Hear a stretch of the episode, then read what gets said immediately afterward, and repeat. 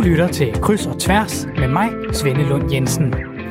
Velkommen til og øh, god søndag formiddag. I øh, dagens program, der ser vi på et sprog, der er ved at uddø, og så taler vi om, hvad salmer kan i nutiden. Det taler vi med dagens gæst, forfatter og salmeskriver Iben Krogsdal om. Og øh, så skal vi tale om to ord, der har fået folk op af stolene i den forgangne uge. What is truly Scandinavian? Absolutely nothing. Absolutely nothing. Mere om det senere i programmet. Velkommen til. Iben Krogsdal, velkommen til. Tak skal du have. Du er forfatter og salmeskriver blandt andet. Øhm, hvorfor salmer i, øh, i den her tid? Øhm, jeg tror, at øh, man til enhver tid har brug for, at der både bliver sunget kendte og gamle og elskede, og nye, ukendte salmer. Der skal hele tiden skrives salmer, ligesom det hele tiden skal skrives bøger og litteratur. Det er sådan en helt naturlig ting, sådan som jeg ser det. Men jeg tror for mange, så er salmer jo, det er jo noget, der er overleveret. Det er noget, der øh, ligger i en bog typisk, måske hjemme hos, hos bedsteforældrene, og, og, så, og så er det netop de der gode, gamle traditioner, vi hiver frem. Hvad har ført dig til at, at give et nyt bud på, på salmen? Øhm, jeg tror, det er en meget udbredt fordom, du her udtrykker, ja. nemlig det, at uh, salmerne ligger i den her gamle bog, og det er sådan noget, vi får overleveret fra fordomstid. Det er det selvfølgelig også. Men, men uh, salmer er jo noget, som uh, udtrykker en tradition, som hele tiden skal skrives videre på. Og mange af de der gamle salmer, som ligger i bogen der, hos bedstefar og bedstemor, og forhåbentlig også andre steder. Det er salmer, som er blevet til, fordi tidligere tiders salmedigter har skrevet videre på endnu tidligere tiders salmerdigters tekster.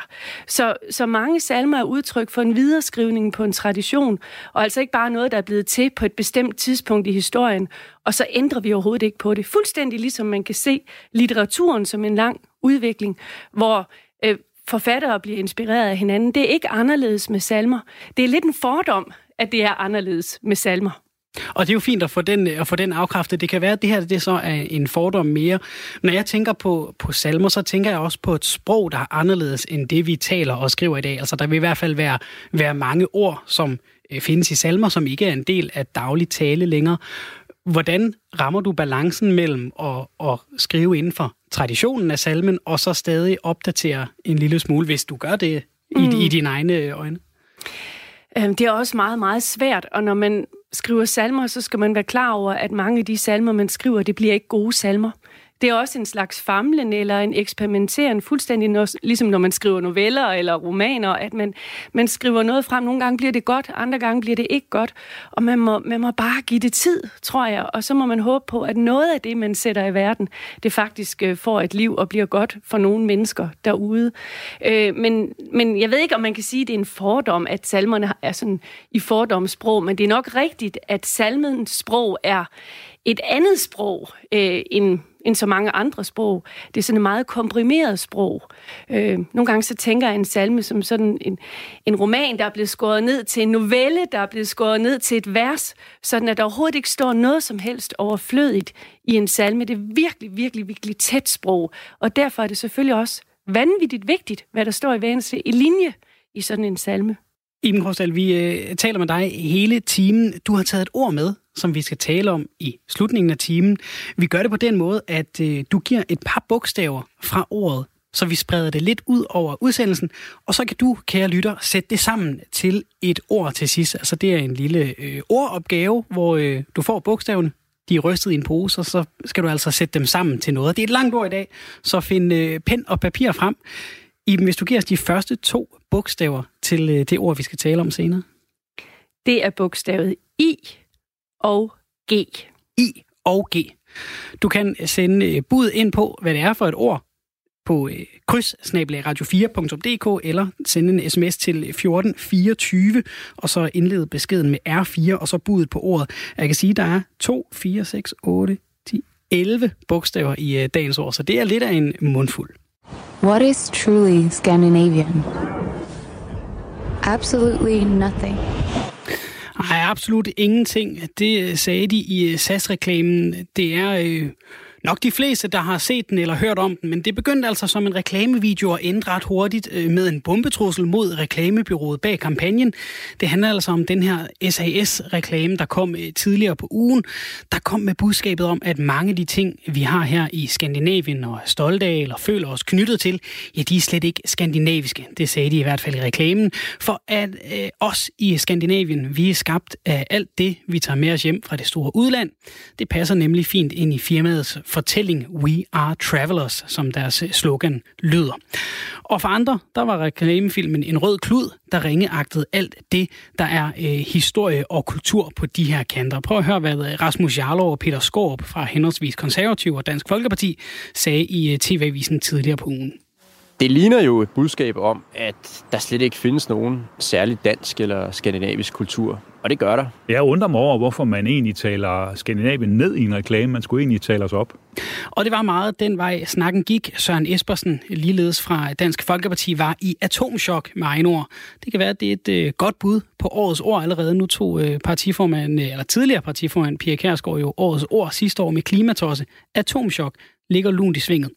Søren Espersen skrev på Twitter, at SAS spytter på alt, hvad der er ægte norsk, ægte svensk og ægte dansk. Vil have dårlig smag i munden næste gang, jeg sætter mig ind i et SAS-fly. Og så sagde han til Ekstrabladet, at Transportministeriet måtte give SAS en røffel. Danmark ejer jo som bekendt 14 procent af aktierne i SAS. Forleden der ringede jeg til lektor på Institut for Statskundskab ved Aarhus Universitet, Christina Bakker Simonsen, for at blive lidt klogere på, hvorfor de her ord i en reklame rammer nogen så hårdt, hvor det gør rigtigt ondt. Hvorfor rammer det så hårdt, når nogen siger noget om vores nationale identitet og nationale historie på den måde? Altså man kan jo sige, at national identitet handler om, at øh, der er nogen, der er en del af et fællesskab, og så er der øh, per definition også nogen, der ikke kan være med. Og det handler også om alle de ting, vi føler i det fællesskab. Så øh, når vi får at vide, at det der fællesskab, eller det, det består af, måske i virkeligheden ikke er så specielt eller særligt, så kan det jo godt udfordre ens idé om, hvad det er, man er en del af. Så det kan virke sårende, når vi har fået øh, bygget en masse stolt, national stolthed op omkring de her såkaldte danske værdier, og så øh, få at vide, at de ikke er så danske igen, altså at de også hører til mange andre steder. Og hvad er det for en øh, mere sådan global sammenhæng, vi skal se det her i? Fordi det er, det er jo dem, der bliver sure over det, de tager SAS øh, til indtægt for at sige noget politisk med den her reklame. Hvad er det for, hvad er det for mm. en virkelighed, der sker rundt omkring den her reklame? Jamen, det vi har set er jo, at den er sådan ret øh, ideologisk polariserende. Altså, der er også nogen, der synes, det er en fantastisk reklame, fordi den minder os om, at vi henter en masse til ude fra verden, og så gør det til noget dansk. Øh, og så er der dem, der er ked af, at vi ikke kan have det danske som noget, vi øh, sådan har opfundet, eller de ting, som vi knytter til det danske. Så der er en øh, generel politisk konflikt omkring mange spørgsmål, også om spørgsmålet om, hvor åbne vi skal være for indvandring og andre ting, der ligesom følger med globaliseringen, som øh, er struktureret omkring sådan det, vi kunne kalde kosmopolisme, og så sådan mere traditionalisme. Øh, og det er jo ligesom det, den her reklame har prikket til, at øh, vi faktisk får eksponeret de forskellige idéer om, hvad det vil sige at være en del af et nationalt fællesskab, og hvor de ting, som vi hylder, hvor de kommer fra, hvor meget de er vores egne, og hvor meget de er hentet udefra. Øhm, så, så det eksponerer den der reklame virkelig. Hvis jeg nu sidder og føler mig meget dansk og meget skandinavisk, mm. og jeg har en rigtig god fornemmelse af, hvad det er, der gør, at jeg føler mig sådan, hvad det er for nogle ting i mig, og hvad det er for nogle ting omkring mig, der gør, at jeg føler mig meget dansk og skandinavisk.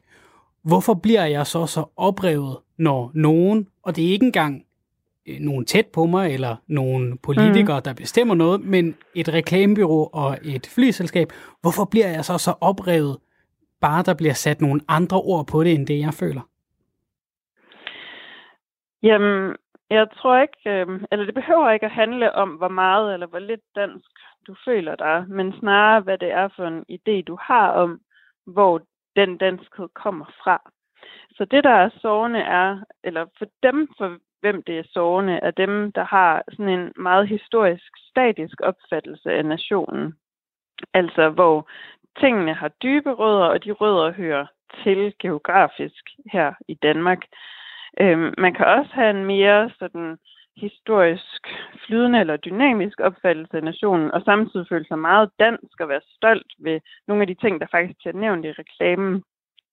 Så det handler øh, ikke så meget om, hvor, hvor dansk man føler sig, men snarere, øh, hvilken sådan, nationsopfattelse man så bygger den følelse på. Og så er det sårende, hvis man, eller kan være sårende, øh, hvis man har en idé om, at det var os, der opfandt de her ting, og at det ikke kommer udefra. Øhm, og det kan føles som en stor udfordring, fordi det øh, at være en del af en nation giver os en idé om sådan tryghed og stabilitet. Det er et fast forankret fællesskab. Så hvis øh, øh, det, man rokker ved den forestilling, så er det jo en udfordring af ens forståelse af sig selv og det fællesskab, man deltager i. Og det er derfor, den nok prikker til nogen, kan man sige. Hvorfor er det så svært at tale om national identitet, uden at det bliver så polariseret? Øh, altså det hænger nok, øh, er mit bud jo sammen med en politisk udvikling, som har været øh, markant i Danmark siden altså midt-90'erne, hvor det danske virkelig er sådan blevet genstand for politik. Det har vi set knap så meget i andre lande over den her periode. Øhm, men forskellige partier har jo gerne vil sådan tage patent på, øh, eller definere, hvad det danske er, og sådan øh, insistere på den faste definition, som de så har givet. Så vi kan i dag nærmest ikke diskutere, hvad det vil sige at være dansk, uden at det har en politisk smag. Altså, der er ingen af vores diskussioner om det danske, som ikke på en eller anden måde kommer til at handle om, om nogle meget sådan, dybe idéer om, øh, hvem der kan være med og hvem der ikke kan være med. Øh, og det ser anderledes ud andre steder, hvor national identitet ikke har været lige så stor genstand for politisk debat over en årrække. Så i Danmark er de her emner ret sprængfarlige. Øhm, og det har SAS jo så fået at mærke. Og øh, Christina Bakker Simonsen, som altså er lektor ved Institut for Statskundskab ved Aarhus Universitet, som jeg talte med forleden, øh, hun har altså undersøgt det her med national identitet ved hjælp af store spørgeskemaundersøgelser. Hvad er det for nogle ord, vi danskere sætter på det, når vi skal forklare, hvad danskhed betyder for os?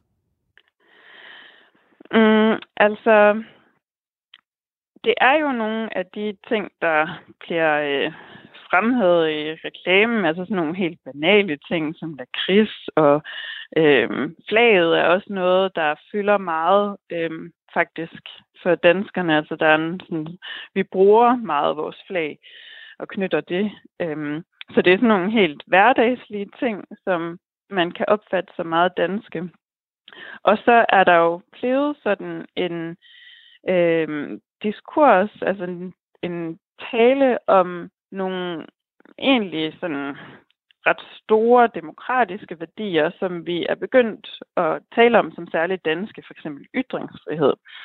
Så det varierer på tværs af forskellige mennesker og generationer osv., hvad det er, man lige lægger vægt på. Men der er sådan en fællesmængde, som handler om nogle øh, demokratisk liberale værdier, som jo gælder alle mulige andre steder, men som vi er begyndt at kalde særligt danske. Og så sådan nogle helt altså banale ting, som øh, øh noget, man knytter nostalgi og sådan hverdagsoplevelser til, mad, øh, flaget osv. Hvad kunne det være for nogle helt konkrete ord? Øhm, altså, nogle af ordene har vi jo sat på kanon i Danmarks kanonen, som Bertel Hårder øh, tog initiativ til. Og der indgår øh, sådan noget som tillid og øh, ytringsfrihed, kønsligestilling og sådan noget, som mange, rigtig mange danskere, øh, det ved vi fra spørgeskemaundersøgelser, mener er vigtige danske værdier. Men det behøver jo ikke betyde, at øh, der ikke kan være tillid i andre lande, eller at man ikke forstår sig på ytringsfrihed i andre lande. Og det er jo det, sådan, den her debat begynder at handle om, om man kan have nogle værdier, der er særligt danske, eller nogle ting, der er særligt danske, og at de samtidig også gælder andre steder. Øhm, og det, ja, det er jo øh, sådan en lidt kompleks måde. Altså, kan det være særligt dansk, og samtidig også være særligt libanesisk? Iben Krogsdal, øh, forfatter og salmeskriver, du er øh, dagens gæst. Hvad er nogle af dine yndlingsord at putte ind i, øh, i dine salmer? Fordi sådan er det jo med, med salmer. Der er nogle ting, der går igen. Det kan være, at det måske er en fordom mere, men der, jeg, jeg synes jo tit, man kan læse, når man kigger, sidder og kigger i en salmebog, så er der nogle ting, der går igen, og det, det peger jo tit også ind, ind i, i nogle religiøse øh, øh toner. Hvad er nogle af dine favoritord at bruge, som, som, som du siger, kan folde sig ud øh, og, og øh, tage mere end, end, end bare den, den lille plads, de fylder i, øh, i en linje? Jeg ved ikke, om jeg har favoritord, men jeg er helt sikker på, at jeg har en hel masse ord, som af sig selv kommer ud mm. øh, fra de gamle salmer, når jeg skriver nye salmer. Fordi det, jeg egentlig har gjort igennem mange år, er, at jeg har læst mange salmer. Jeg er ret velbevandret i vores danske salmebog. Og jeg læser de gamle salmer og lader dem sådan øh, være inde i kroppen, stille og roligt. Og når jeg så skriver nye salmer, så kommer nogle af de gamle ord sådan flydende helt af sig selv ud i de nye salmer, men måske en lille smule forvandlet, eller måske på en lidt anden måde, eller måske bliver de til nye ord. Men jeg er meget opmærksom på, at jeg hele tiden lader traditionen tale igennem mine salmer, sådan jeg ikke bare gentager noget, der allerede er blevet sagt, og gør det på en lidt dårligere måde, fordi mange af de salmer, vi har i salmebogen, er jo fuldstændig fantastiske, formfuldendte øh, og, og dybt inspirerende at læse derfor. Men jeg gør det sådan, at de ligesom bliver inspiration til, at der kommer nye salmer til. Så jeg lader faktisk de gamle tekster fylde inde i mig, og så lader jeg dem være stille og roligt, måske i mange år, indtil de sådan af sig selv bliver til noget andet i mig. Det er egentlig min arbejdsproces. Hvad kunne nogle af de, øh, af de ord, der, øh, der finder vej fra de gamle salmer og ud i dine være? Altså, det kunne måske være ord som ånd og bånd. Øh, selvfølgelig også øh, ordet Gud. Øh, men ellers er jeg meget påpasselig med sådan at gentage nogle af de der mange, mange faste vendinger, som man har haft før i tiden. I mange ældre salmer vil du møde ord som bod, synd, øh, offer, øh, noget, tilgivelse. Og, og sådan nogle ord prøver jeg at arbejde med på en ny måde. Jeg prøver at give dem krop eller forbinde dem med, med, øh, med livserfaringer i dag, fordi jeg tror, det er meget vigtigt, at salmer ikke kun er sådan salmer, som er skrevet i et stort og højt abstraheret sprog, men at de også er forbundet med vores helt konkrete virkelighed. Altså en salme skal skabe en forbindelse, efter min bedste mening, mellem det jordiske og det himmelske, eller, eller menneskers helt almindelige hverdagserfaring, og så det guddommelige. Og hvordan gør du så det med, med, med de ord, du putter på det? Ja, det ved jeg ikke. Det har jeg måske svært ved at sige præcis, hvordan jeg gør. Det er egentlig bare mere noget, der sker, fordi jeg har arbejdet med salmer i så mange år nu, at, øh, at jeg, jeg har ikke nogen færdig forestilling om, hvordan jeg skal lave en salme. Det kommer sådan lidt, når jeg sidder og arbejder med det. Men jeg er meget bevidst om, at, at der er to verdener, der skal mødes. Det nytter ikke noget, men enten kun er i den højt abstraherede verden, langt væk fra sådan en almindelig hverdag. Men man skal selvfølgelig, selvfølgelig heller ikke lave en salme, som kun handler om hverdagsliv og, og er sådan helt nede og røre ved asfalten. Det, det har man overhovedet ingen glæde af, og det bliver det skaber ikke nogen salme. Der, hvor, hvor det vigtige er, det der, hvor det jordiske og det himmelske, det mødes. Det skal flette sammen i sproget, øh, og der er ikke nogen færdig opskrift på, hvordan man gør det. Og hvordan kunne det lyde, den, den sammenflætning, i en, i en af dine salmer i dag? Altså det, jeg sådan lige kunne komme i tanke om nu, det kunne være, nu prøver jeg lige at, at, at citere det første vers af ja. en, en salme, som kun er et år gammel. Og det lyder sådan her. Står under Karlsvognens glitrende stjerner, Himlen, der taler et hemmeligt sprog, ser på de fjerne og blinkende mønstre, læser i mørket din lysende bog. Det er en, øh, en salme, som jeg har skrevet ud fra en meget, meget gammel tekst. En, en måske 2.500 år gammel tekst. Nemlig en af de salmer, som står i det gamle testamente i Bibelen, som jeg har arbejdet med, fordi jeg netop godt kan lide det her med at skrive videre på gamle tekster. Og her har jeg fortolket en gammel tekst ved at tage en konkret livserfaring, nemlig det at stå under en himmel og kigge op i Karlsvognens glitrende stjerner og føle, at man er utrolig lille i verden, men måske alligevel også er midt i en gåde eller et kæmpestort under. Man er omgivet af noget kærlighed eller mening, eller hvordan man nu skal sige det. Så her tager jeg en helt konkret livserfaring at stå under himlen og kigge op og, og, og tager også en gammel tekst, som også handler om den skabte verden, hvor en gammel israelit siger til Gud, tak Gud, fordi du har skabt himlen og jorden og stjernerne. Og så knytter jeg altså an både ved det meget, meget gamle, og den helt konkrete erfaring af at være i verden under himlen, og så bliver det til en ny tekst. Iben Krogsal, vi er ved at stave til et øh, ord, som vi skal tale om i øh, slutningen af udsendelsen. Du kan være med til at gætte med, kære lytter, på, hvad det er for et ord. Indtil videre har vi fået I og G. Hvad er de næste to bogstaver? Det må så blive N og. N og U. Der er øh, 11 bogstaver i øh, ordet. Du kan øh, sende dit bud ind på kryds radio4.dk eller sende en sms til 1424. Indled beskeden med R4, og så dit bud på, hvad det er for et ord, vi er i gang med at stave til. Iben Korsdal, forfatter og salmeskriver. Du har et foredrag, der handler om, at vi i nutiden mangler et religiøst sprog. Vil du prøve at forklare, hvad du mener med det? Ja, altså et religiøst sprog er for mig at se et sprog, som øh, får os til at kigge op fra os selv og fra vores eget lille liv og se, at vi er indfældet i en større sammenhæng. Øh, og jeg tror desværre, at vi lidt har mistet det sprog, sådan igennem måske det sidste århundrede især. Og, og det har nok noget at gøre med dels, at øh, salmesangen står svagere i Danmark i dag. Øh, der er ikke så mange, der synger længere, og ikke så mange, der kender de salmer, vi har. Og så måske også noget at gøre med, at der ikke har været så meget fornyelse af salmesangen. Og det betyder, at noget af det sprog, som før kunne åbne verden for mennesker, måske ikke i samme grad kan det i dag. Det kan det for nogen, men ikke for alle. Øhm, så jeg tror, det er meget vigtigt, at vi har et sprog, der kan åbne verden. Og, og det aller, aller vigtigste religiøse sprog, vi har, sådan som jeg ser det, det er salmernes sprog, fordi det er der, hvor vi selv synger os ind i en anden følelse, eller stemning, eller ophøjethed. Jeg tror simpelthen, at man kan, man kan synge sig øh, ind i et forhold til Gud, og ind i et forhold til den store sammenhæng, vi alle sammen er en del af. Hvad er det for nogle emner, vi har svært ved at tage fat på, når vi mangler det religiøse sprog?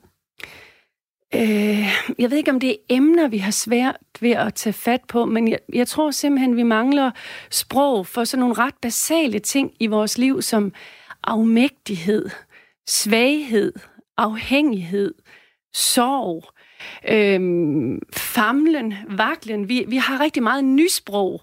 Øh, og, og nysprog, det er sådan noget sprog, som er meget handlingsorienteret, hvor vi sådan tænker meget i, hvad kan vi gøre i verden? Det religiøse sprog for mig at se, må i højere grad være et sprog, hvor vi ikke gør alting selv. Hvor der er en anden kraft eller en anden magt, som hjælper os. Så jeg tror, at, at øh, det religiøse sprog er helt anderledes end vores hverdagssprog. Men samtidig et sprog, som selvfølgelig skal røre ved vores hverdag. Fordi hvis det går helt ud, langt ud i himlen eller tilbage i historien, øh, eller bare ligger der i bedstefars og bedstemors salmebog, som man ikke slår op i, fordi man ikke måske længere helt forstår det, ja, så forsvinder jo det religiøse sprog, så dør det stille og roligt ud. Og, og det jeg gerne vil, det er at skrive videre på det der gamle religiøse sprog, fordi på den måde holder man faktisk også det gamle i live. Vi har travlt med øh, i dag og hele tiden forbedre os selv og biohacke vores krop til bedre søvn og bedre kost og en øh, bedre sådan, fysisk velvære, psykisk velvære og øh, korte sætninger, der kan få os til ikke at være stresset eller levere bedre på arbejde eller på hjemmefronten. Er salmerne i virkeligheden den originale selvhjælpsbog, altså i forhold til det, du taler om her, at, at der øh, kan man få øjnene op for noget større? Ja, altså jeg vil sige, at salmer er det modsatte af selvhjælpsbøger. det er noget helt, helt andet. Det handler netop ikke om selvhjælp. Det handler ikke om, at vi skal gøre noget. Det handler om, at vi skal erfare eller opleve, at verden er større end os, og vi skal lade os bevæge. Og det er noget fundamentalt andet, end at læse en selvhjælpsbog eller tænke, at jeg skal gøre det hele selv. Så jeg vil næsten sige, at vi er over i det stik modsatte. Iben Korsdal, Krogsdal, øh, vi skal have et par øh, bogstaver mere til det ord, vi er ved at stave til. Indtil videre har vi I, G, N og U. To mere. Ja, så tager vi P og A. P og A, og nu er vi altså over halvvejs i øh, det her ord, der har 11 bogstaver, I, G, N, U, P, A. Du kan øh, sende en øh, mail til kryds radio4.dk eller en sms til 1424, indled beskeden med R4, hvis du altså kan gætte, hvad det er for et ord. Vi afslører det til sidst i udsendelsen, hvor I og jeg taler om, hvad det er for et ord, og hvorfor det betyder noget, noget særligt. Du lytter til Kryds og Tværs med mig, Svende Lund Jensen. Iben Krogsdal, du har også taget en øh, lille tekst med, som øh, betyder noget for dig, som, øh, som øh, kan noget særligt. Hvad har du taget med? Jeg har taget øh, indledningen fra en fortælling af Karen Bliksen med. Den fortælling, der hedder Soveager, som øh, er en fortælling, jeg har læst igen og igen. Jeg hørte den første gang, da jeg gik øh, i gymnasiet, og jeg har opdaget, at hver gang jeg læser den, så åbner den for nogle nye dimensioner. Så det er en tekst, som bare bliver skønnere og skønnere jo flere gange, men, men har læst den. Og jeg kan jo se på, på det eksemplar, du har med, det er blevet læst en del gange. Det er fuldstændig læset. Jeg har haft den her bog med rigtig mange steder hen, når mine børn, da mine børn var små, og, og stadigvæk, når jeg tager med min yngste søn øh, i skaterhaller og sådan noget, og ikke, han, han er, har travlt med sit, så kan jeg sidde med den her bog og læse, bare for sprogets skyld. Og lad os prøve at høre, hvordan øh, det lyder i den ja, her bog. Ja. Den vidstrakte, bølgende danske egen var blikstille og sval forunderlig lysvågen i den tidlige morgentime inden solopgang. Der var ikke en sky på den perleblege himmel, ikke en skygge langs de dæmrende højdedrag, skove og marker. Togen var ved at lette fra lavninger og dale, luften var kølig, græs og løv, drivvåde af duk. Uset af menneskers øje, og uforstyrret af deres færden, hvilede landet i sig selv, og åndede et liv uden for tiden, som menneskers sprog ikke har ord for. Og dog havde et folk levet i dette landskab i tusind år, var blevet formet af det smuld og værlig, og havde selv præget det med sine tanker, så at det ikke længere kunne siges, hvor det enes væsen holdt op, og det andets begyndte. Landevejens tynde grå linje selv, der snodede sig tværs over sletten og op og ned af bakkerne, var det festnede og blivende udtryk for menneskelig længsel, og for den menneskelige tro på, at det er bedre at være et sted end et andet. Tusind tak. Hvad, hvad giver det her tekststykke dig? Hvad er det, der åbner sig i, i teksten for dig? Øh, jamen, det er hele verden og hele min egen virkelighed. Og det er ret tilfældigt. Altså, nej, jeg elsker soværer, men, men jeg kan slå op på en hvilken som helst fortælling. Jeg, jeg har alle Karen Bliksens fortælling. Jeg slår op på en hvilken som helst fortælling, på en hvilken som helst side, og læse sådan en halv eller en hel side, og så føler jeg mig fuldstændig forvandlet. Og det er et eller andet i sprogets rytme. Det er ligesom, at man bliver trukket ud af sig selv i løbet af, af altså få sætninger, og trukket ind i en helt anden virkelighed. Og jeg kommer simpelthen til at føle, jamen jeg kommer til at føle mig mm, ædel i kroppen af at læse Karen Bliksen. Iben, lad os øh, tage et par øh, bogstaver mere til det ord, vi er ved at stave til. Vi har indtil videre I, G, N, U, P og A. Og jeg anbefaler altså, at øh, du har en, en pen eller en øh, blyant derude til lige at skrive ned, fordi vi har altså stadig lige øh, fem bogstaver tilbage i ordet. De næste to bogstaver? Det må så blive G og N. G og N. Og der er altså en øh, kop på højkant, og en, en øh, særlig kop i det nu, må vi sige, hvis man kan gætte, hvad det er for et ord, vi er ved at stave til. Det er ikke i den øh, nemme ende. Du kan sende øh, dit bud ind på kryds radio4.dk eller sende en sms til 1424, indled beskeden med R4, og så dit bud på, hvad det er for et ord, i dem. og øh, jeg er ved at stave til. Hvad tror du et globryllup er? Jeg tror, når man havde været gift i nogle år, så får man sådan et bryllup. Iben Krogsdal, forfatter og øh, salmeskriver.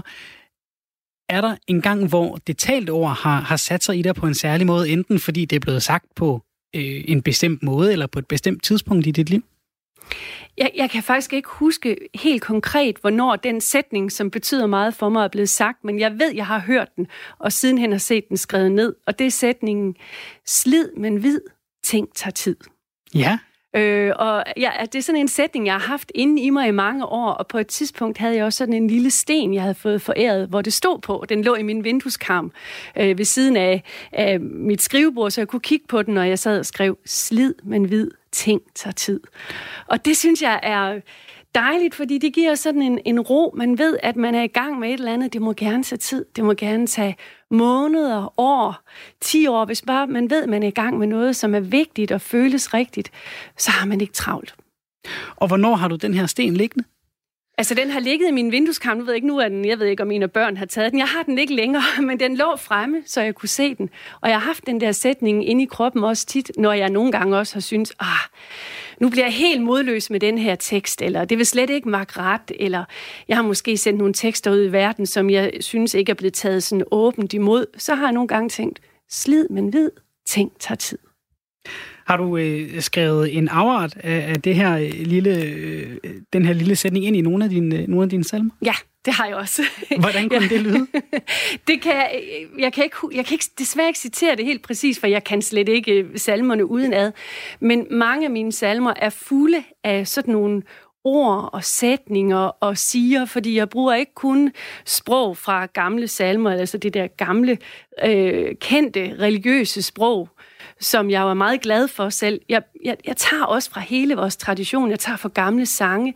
Jeg bruger børnesange. Jeg bruger alt tekst, jeg overhovedet kan komme i nærheden af, og som jeg har læst ind i min egen krop.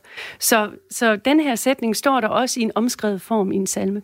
Og hvordan er du, øh, er du landet på at, at skrive salmer? Jeg, øh, jeg fik en øh, salmebog i konfirmationsgave, da jeg var 13 år gammel. Jeg er ikke øh, fra noget kirkeligt miljø, men jeg fik den her salmebog og synes den var helt fantastisk. Den var smuk, og jeg begyndte at læse i den, og jeg forstod ikke øh, ret meget af det, der stod i salmebogen, men jeg kunne mærke, at det var så nærmest magisk for mig, fordi når jeg trådte ind i de der vers, så kom jeg ind i en, en helt anden tid og et helt andet sted og et andet univers. Og, og når jeg så kom ud igen, så var jeg en lille smule forvandlet. Og det gjorde så stort indtryk på mig, at jeg selv begyndte at skrive øh, salmer kun for mig selv, og de fik heller ikke melodi. Øhm, og det gjorde jeg sådan næsten som noget helt naturligt i mange, mange år, uden at fortælle andre om det. Og det gik faktisk næsten 30 år, fra jeg skrev min første salme, til jeg tog modet til mig og, øh, og sendte salmer ud i verden for andre mennesker. Det særlige ved salmer, det er jo, at det er et sprog, som bliver tilsat musik, og som bliver sunget ind i menneskers kroppe. Det er i virkeligheden meget, meget voldsomt. Det er meget voldsommere, end hvis vi læser en tekst på en skærm eller en avis. Fordi du skriver sprog, som mennesker skal have ind i kroppen, og som skal blive deres indre, sådan stille sprog. Og hvis vi øh, tager et, et par bogstaver mere til øh, det ord, vi er ved at stave til, som vi altså lige om lidt skal øh, tale om. Så bliver det G-A. G. A. Og dermed er der altså kun et øh, enkelt bogstav tilbage. Ved du hvad, Iben, lad os tage det også. Så tager vi det, ja. Det er N. N. Så vi har I, G, N, U, P, A, G, N, G, A, N. Hvis du kan få øh, det til at blive til et ord, der giver mening, så skynd dig at sende det ind til øh, kryds radio4.dk eller en sms øh, til 1424, indled beskeden med R4, og så dit bud på, hvad det er for et ord, vi altså nu har stavet til. Har du fra du skriver salmen til den øh, bliver sunget en dag, har du nogen, en fokusgruppe? Øh, synger du dem for nogen, inden du, øh, du siger, at her er det færdige værk, for at se, om, om det så rent faktisk kan det, du håber? Altså, at, at det kan lande rigtigt i, i munden og hovederne på, på dem, der skal synge dem? Nej, altså en salme er altid, min, teksten er altid færdig først, men så har jeg jo et samarbejde med komponister, fordi en salme er jo både en tekst og en melodi. Så når jeg har skrevet en tekst, så skal der være en, en, så skal der komponeres en melodi, og der kan jeg godt i samarbejde med komponisten gå ind og ændre noget på teksten. Og han eller hun kan også sige, hvis der er nogle steder, hvor, hvor måske det dramaturgiske forløb øh, ikke passer fra vers til vers, og så kan vi ændre noget der. Og en gang imellem, så tager jeg også en færdig salme, inden den bliver trygt, med ud til et foredrag eller et eller andet sted og prøver at synge den med nogen. Men det er ikke så tit, det sker. Det jeg øh, tænker, når du, når du læser det, det fine vers fra, fra en af dine salmer her, det er, øh, når, jeg, når jeg spørger til, øh, om du har en målgruppe, så er det, fordi jeg kan jo forstå øh, alle ordene. Altså, de er jo meget øh, almindelige ord i, i sådan daglig taler. Det er jo ved sammensætning netop, at, at det større åbenbarer sig. Øh, og jeg tror, for mange på, på min alder og, og ned, så vil der i de gamle salmer være en del ord, hvor man tænker, hmm, hvad er det nu lige, det egentlig betyder? Hvor meget tænker du over det, at, at det skal være øh, tilgængeligt at gå til dine salmer? Jamen, det tænker jeg ikke så meget over i første omgang. Jeg skriver teksten sådan, som den ligesom kommer, men så i næste omgang, så er det klart, når jeg har den der skitse, så bliver jeg nødt til at overveje, hvordan lyder det for andre mennesker at synge det her? Hvad kunne det betyde for andre mennesker? Men når det så er sagt, så har jeg ikke selv noget problem med, at man ikke forstår alle ord. Og jeg mener ikke, at man skriver salmer for, at, øh, ud, eller jeg skriver i hvert fald ikke salmer, fordi at jeg har et ønske om, at, at mennesker skal forstå verden, eller forstå vores eksistens, eller forstå Gud. Jeg håber bare, at teksterne kan åbne verden for det, der er større end os.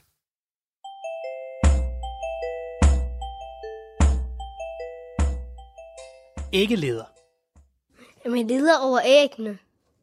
At man er en dum leder. Ikke leder. Ja, jeg tror også, det er bare sådan en dum eller dårlig leder. Iben Krogsdal, forfatter og, øh, og salmeskriver. Har du et øh, hadeord eller en øh, hadeformulering, som du simpelthen bare ikke, øh, bare ikke kan have? Ej, jeg har ikke... Øh... Jeg synes tit, jeg hører ting, jeg synes, åh, det gør ondt inde i mit sproghjerte. øh, men, men jeg har sådan øh, et, øh, et ord, som jeg i hvert fald ikke er særlig glad for, sådan tror jeg, jeg vil sige det. Jeg ja. bryder mig ikke ret meget om ordet udfordringer. Udfordringer? Der er ikke noget galt med ordet i sig selv, men jeg synes tit, det bliver brugt i nogle sammenhænge, hvor man øh, sådan underkender vores virkelighed. Tit siger man, at for eksempel et barn har udfordringer, eller man, øh, man går fra et arbejde til et andet, og ens begrundelse er, at man søger nye udfordringer. Og, og det der ord udfordringer, i det ligger der, at man, man handler, man står over for et eller andet, man kan gøre noget ved. Øh, og det er der selvfølgelig også rigtig meget godt i.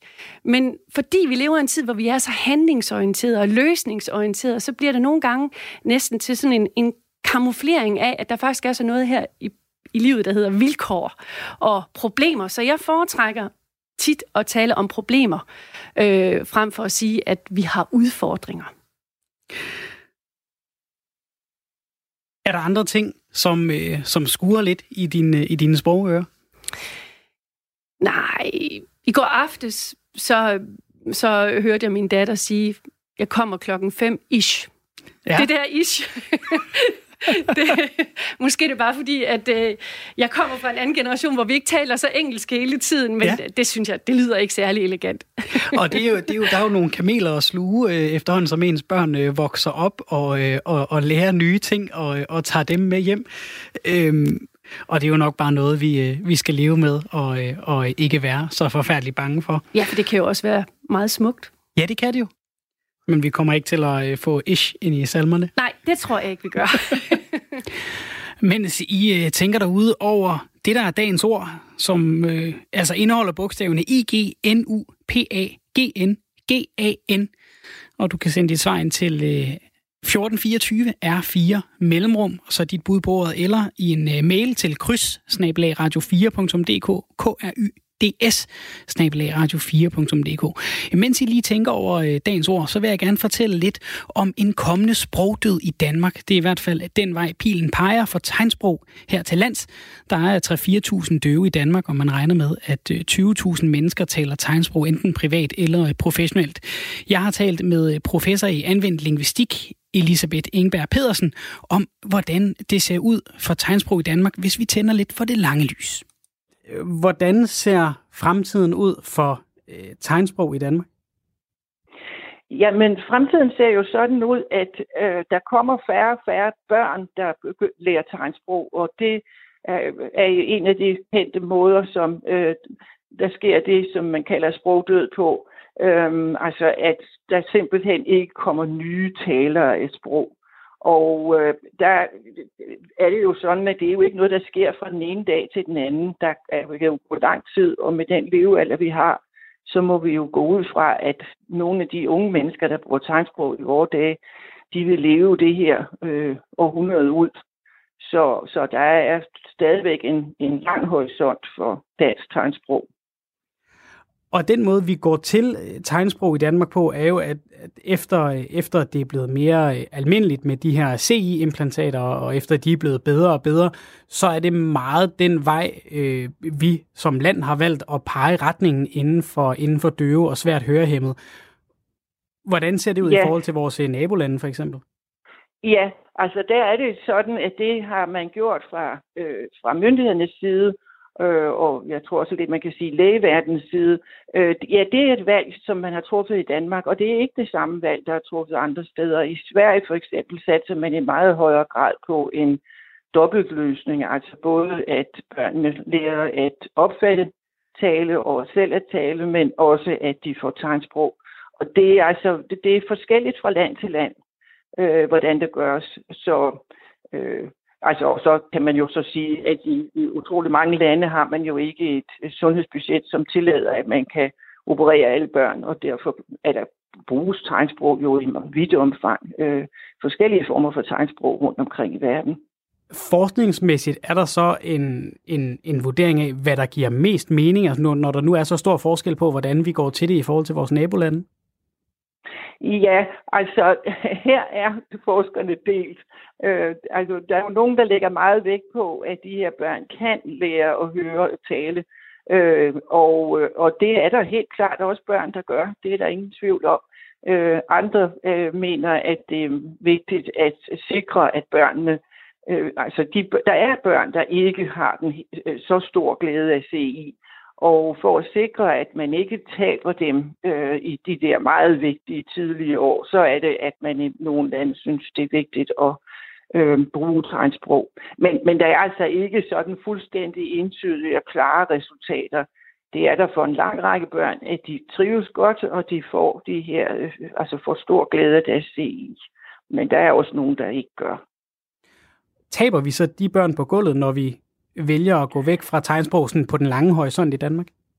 Jamen, altså, der er jo, det er der en stor risiko for. Altså, det er jo utrolig vigtigt for børn, at de har et kommunikationsmiddel, når de er ganske små, og at de kommer ind i, i, i uh, den kultur, det samfund, den familie, de lever i, og at de uh, har et, et, en, en, et sprog til at udvikle sig på alle uh, de parametre, man nogle gange skal udvikle sig følelsesmæssigt, socialt og kognitivt altså øh, tænkemæssigt, så man, så man øh, kan forstå, hvad der foregår i verden.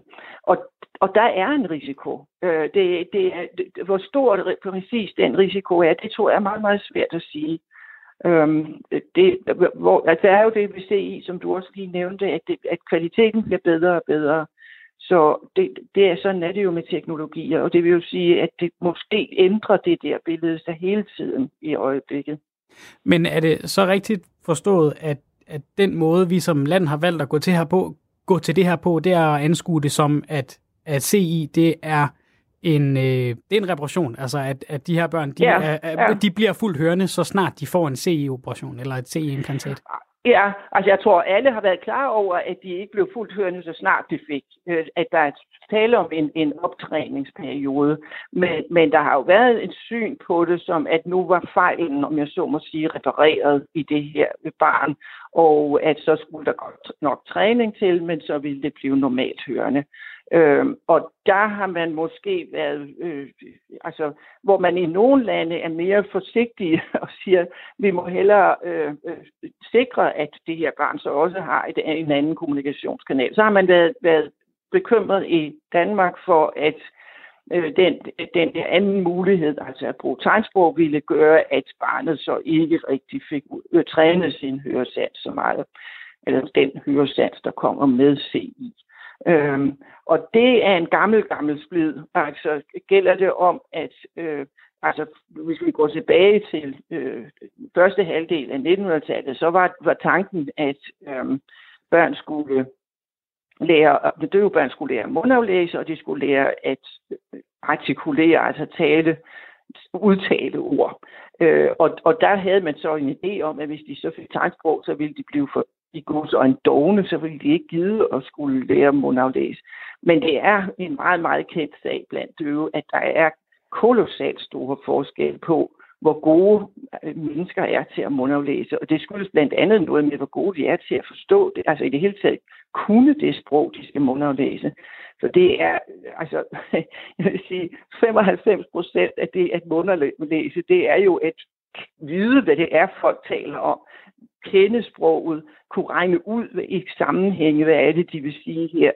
Øhm, så, så derfor øh, er det sådan set en lidt, altså det er en meget mere kompleks sag, end bare at sige, at man bliver doven, når man får et tegnsprog.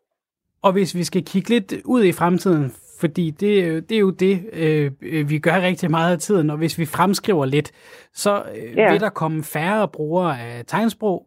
Ja. Og hvordan, ja. hvordan altså, ser det ud?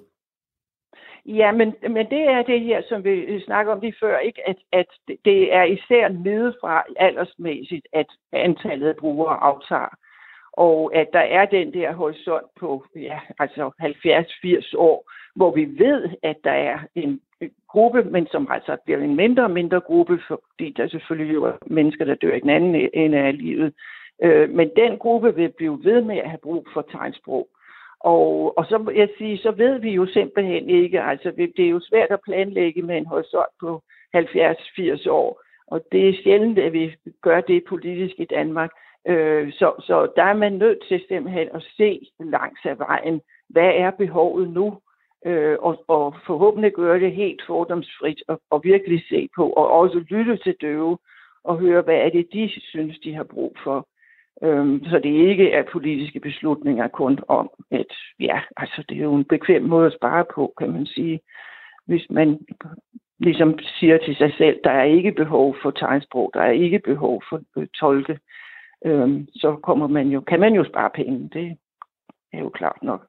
Og de her 70 år, Elisabeth øh, Ingeberg Pedersen taler om, det er altså, at øh, man forventer, øh, det er undersøgt via rapporter, at når vi når til 2090, så vil der ikke være flere, der taler tegnsprog i Danmark, simpelthen fordi der vil være så mange, der har fået indopereret de her CI-implantater ved fødslen, og dem, der ikke har nået at få dem indopereret, de, de vil være døde til, til den tid. Øhm, og, og et af de steder, man jo så som hun snakker om, Elisabeth Ingeberg Pedersen, kan spare, det er på uddannelser. Og lige nu er der to steder at læse til tegnsprogs- og skrivetolk, nemlig Aarhus og København, under øh, Professionshøjskolen i København. Men øh, Uddannelsen i Aarhus lukker ned fra 2021, og ifølge Elisabeth Engberg Pedersen, der også er formand for uddannelsesudvalget ved tegnsprog tolke uddannelsen, så er det naturligt, når der ikke længere er nok studerende til at oppebære et studiemiljø, at man må tage nogle, nogle svære beslutninger. Men det bekymrer Danske Døves Landsforbund, at, at der ikke længere skal være en uddannelse i Aarhus. Jeg har talt med øh, DDL, Danske Døves Landsforening, og, og, og noget af det, der bekymrer dem ved, at uddannelsen i Aarhus er lukket, og, og, og at det nu altså kun er en uddannelse, der er i København, det er, at, at øh, det mulige problem ved at få folk til at flytte tilbage til Jylland, når de er uddannet, og altså øh, lidt yeah. forstyrker den her, øh, den her problematik, der er med, at, at det kan være svært at få tolke, når man bor i yderområderne? Ja, det, det er, altså det var jo grunden til, at, at, at øh, afdelingen i Aarhus blev oprettet, og det var et, et, et, et påbud fra ministeriet. Det var for at sikre dækningen af tolke i Jylland. Og, og det er klart, altså jeg mener, det, det, det man kalder udkants Danmark, de klager jo netop over, at de mangler, øh, at de unge mennesker kommer tilbage til, øh, til områderne. Øh, og, og det er klart, at det vil blive et stort problem på tolkeområdet. Men det er også klart, at det, hvis man skal uddanne, altså den øh, undersøgelse, du omtalte, ikke, den anbefaler jo cirka 10 øh, tolke om året øh, for at tilpasse sig behovet, og, og også der sker jo en afvandring fra erhvervet. Men hvis man skal tilpasse det, så kan man ikke have en uddannelse, der er splittet op på to steder, fordi der er simpelthen en undergrænse for øh, en uddannelse, altså hvor lille et miljø der kan være altså, unge mennesker har ikke lyst til at blive uddannet et sted, hvor der kun er 3, 4 øh, eller fem andre, der bliver uddannet. Så man er nødt til at, at samle det, når man ikke skal uddanne flere end altså øh, de der relativt få mennesker. Så må man have det et sted, og så må man ja, gøre alt muligt andet for at forsøge at få nogen til at, at vende tilbage til de andre områder. Øh, men det er et stort problem, det er der ingen tvivl om.